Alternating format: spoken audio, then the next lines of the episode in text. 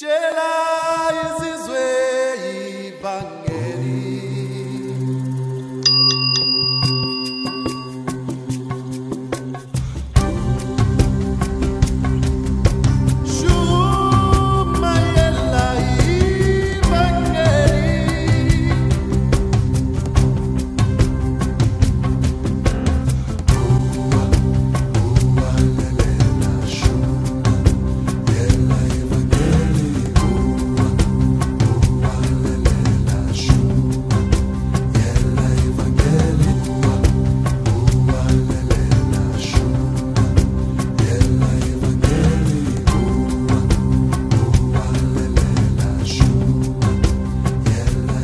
Pace, grazia e buongiorno a tutti.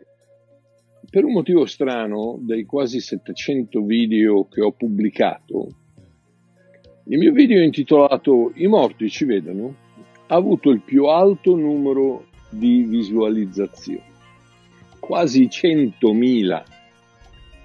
Oh, potrei chiedermi perché, ma tristemente penso già di saperlo perché la Chiesa ha fallito miseramente a rispondere alla domanda più basilare ed importante nella vita di ogni essere umano. Cosa c'è dopo la morte?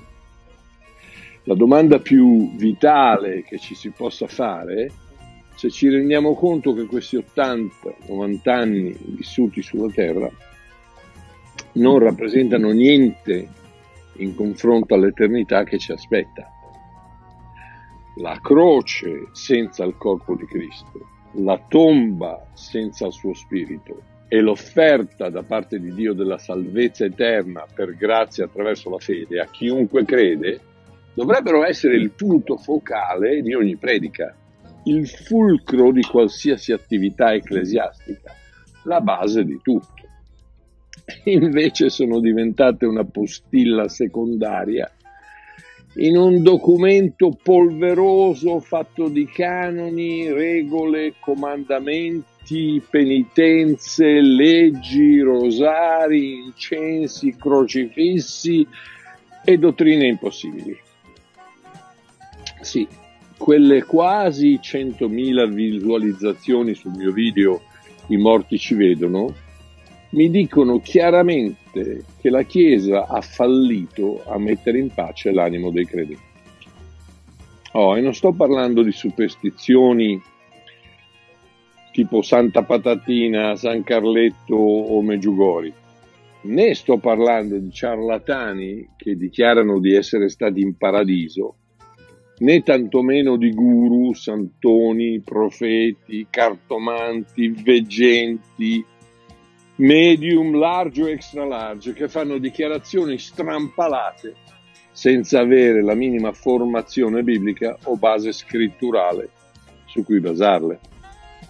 Oh, sto parlando di affermazioni chiare, solide, basate sull'unica, sì, l'unica base di verità che ci è disponibile su questa terra, ciò che noi cristiani chiamiamo la parola di Dio affermata dalle antiche scritture in un libro e confermata dallo Spirito di Dio nel nostro spirito. Oh, riesco quasi a sentire il ruggito di tutti quelli che non credono nella validità della parola di Cristo e dei suoi apostoli. E vi do assolutamente ragione. Dal vostro punto di vista, e non ci crederei neanch'io, in effetti, per i primi 35 anni della mia vita, e non ci credevo proprio, professavo tutte le ragioni che professate voi. Le scritture sono arcaiche, non hanno niente a che fare col ventunesimo secolo, sono fallaci, scritte da uomini, si contraddicono e in ogni caso chi dice che la Bibbia è l'unico libro a cui dobbiamo dare ascolto e che Gesù Cristo è l'unica via per arrivare a Dio? Avete perfettamente ragione a dubitare. Gesù stesso disse in una porzione di scrittura nel Vangelo di Giovanni ad un fariseo religiosissimo di nome Nicodemo che per poter entrare, far parte o capire le cose del regno di Dio bisogna ricevere una nuova vita dallo Spirito di Dio, altrimenti non si riuscirà mai a comprendere nulla di quelle cose. Oh, praticamente è un po' come ricevere un messaggio in finlandese sul tuo telefonino. Se sei nato a Sorrento e l'unico finlandese che conosci è Kimi Raikkonen, non credo assolutamente che ne potrai percepire il significato profondo. Lo stesso vale per la rema, la parola ispirata di Dio.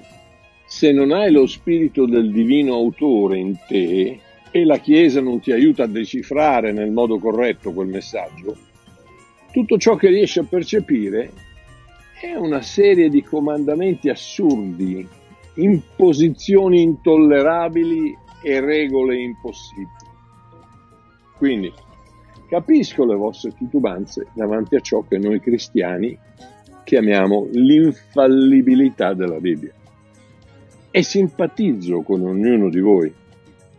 Ripeto, fino all'età di 35 anni io stesso ero impegolato fino al collo con spiritismo, buddismo, Herbert von Daniken, Isaac Asimov, karma, superstizioni varie, fantascienza, esoterismo, strane idee e soprattutto narcisismo, tanto tanto narcisismo. Mi chiederai cosa narcisismo? Eh sì, pensavo di sapere tutto, avere tutte le risposte e poter fare qualunque cosa attraverso il mio intelletto. Sbagliato. Terribilmente, tragicamente sbagliato. Il 2 febbraio 1982 tutto mi crollò addosso in quel momento né Buddha né i vari spiriti che consultavo né Herbert o Isaac o i soldi o il sesso o il mio narcisismo poterono far nulla per salvarmi. Avevo deciso di uccidermi e aspettavo solo il momento giusto per farlo. No, non vi racconto la storia, ma Gesù Cristo mi ha salvato.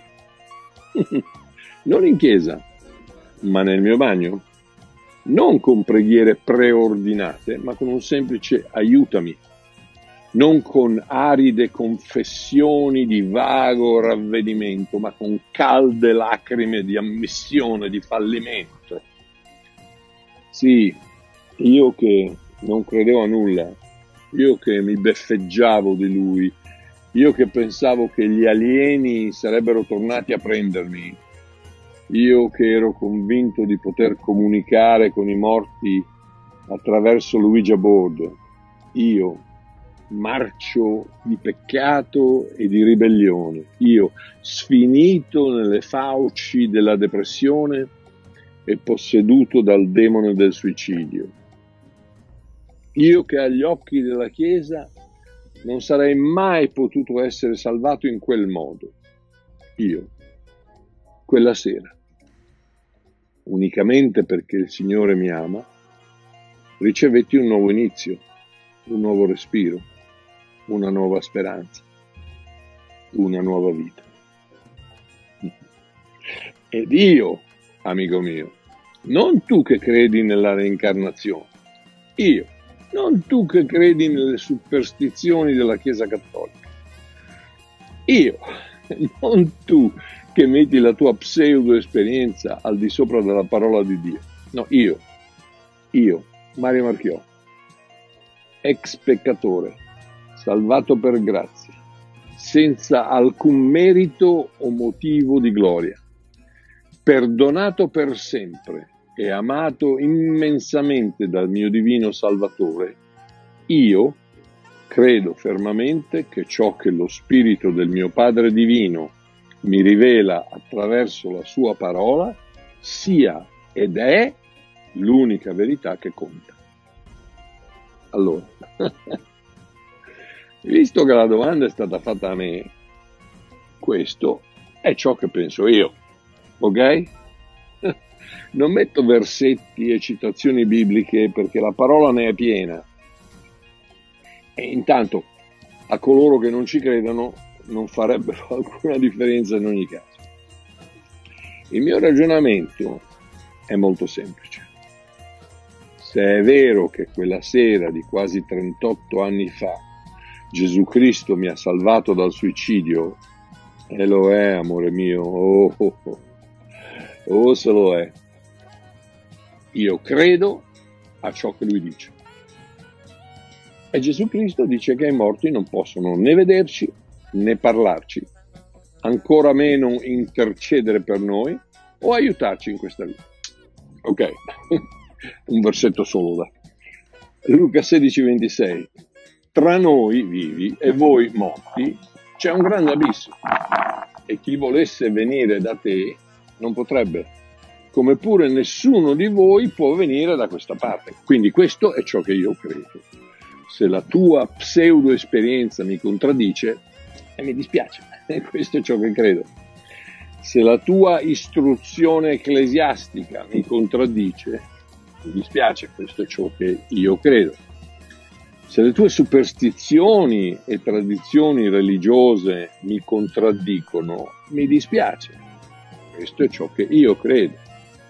Poi chiaramente, siccome non sono mai morto e non ho mai toccato con mano l'aldilà, posso solo dire ciò che credo.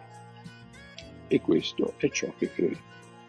Quindi, no, caro Silvano, tu che commenti Natuzza Evola che tra poco sarà fatta santa, in vita parlava con i morti. Allora, Santa Natuzza era un'imbrogliona? Non credo proprio. Lo spirito dei morti è vivo e ci vedono. No, Silvano. No. Penso proprio che sorella Natuzza con i morti non ci parlava con spiriti che impersonavano dei morti, può darsi, ma con i morti no. Anche a te, caro Armando, che commenti, Sant'Agostino dice che coloro che abbiamo amato e che abbiamo perduto non sono più dove erano, ma sono sempre e ovunque con noi. No, non sono con noi Armando. Sono in un'altra dimensione chiamata eternità, dimensione che è impossibile raggiungere mentre siamo ancora nel nostro corpo su questa terra. E a te, Silvano, che sei strasicuro che il freddo tremendo che hai sentito quel giorno era perché tuo padre si era proprio spento in quel momento No, amico mio, mi, mi, dispiace per quello che ti è successo, ma no, tuo padre non è venuto ad avvertirti che era morto. Hai visto cosa abbiamo letto sulla Bibbia di quanto Abramo dice al, al ricco eh, che, che, non, che non c'è passaggio? E a tutti gli altri, e siete davvero tanti, che avete fatto sogni, avete avuto visioni, sentito voci, hanno usato profumi, eccetera, eccetera. Vi capisco e mi dispiace. È bello pensare che le persone che abbiamo così tanto amato, seppur di partite, ci siano ancora vicine.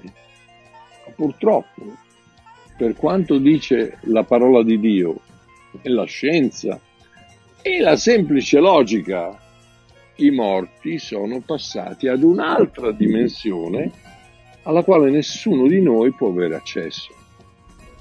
Sì, capisco, ne siete sicuri. Sì, lo so, zio Pasquale vi ha parlato. Sì, indubbiamente lo spirito di vostro cugino vi ha detto cose che poi si sono avverate e che non c'era nessuno che poteva saperle. Ma no, il mio Dio dice che una volta lasciato il corpo, siamo immediatamente alla sua presenza, in cielo come figli per sempre salvi se abbiamo accettato l'offerta della sua adozione o come servi che verranno giudicati dalle loro opere se pensavamo di potercela fare da soli. Ci sentono i morti? No. Solo Dio conosce ogni parola che esce dalla nostra bocca. Ci vedono forse? No. Pensate che tristezza ci sarebbe in cielo se potessero vedere le tragedie che succedono ai loro cari qui sulla terra. Possiamo pregare per loro? No. Il purgatorio è un'invenzione della Chiesa Cattolica. O si è con Dio o si è senza Dio. Non si può pregare per cambiare l'ubicazione eterna. Possono loro pregare per noi? No, esiste un solo intermediario tra Dio e l'uomo e il suo nome è Cristo Gesù. L'unico modo in cui i nostri cari continuano a vivere con noi è nei nostri cuori, nei nostri ricordi, nel retaggio che ci hanno affidato, nelle cose che ci hanno insegnato, nel bene che ci hanno fatto, nell'esempio che ci hanno lasciato. Per il resto, no. Ci rivedremo? Probabilmente. La casa di Dio è grande e c'è spazio per tutti. Amen.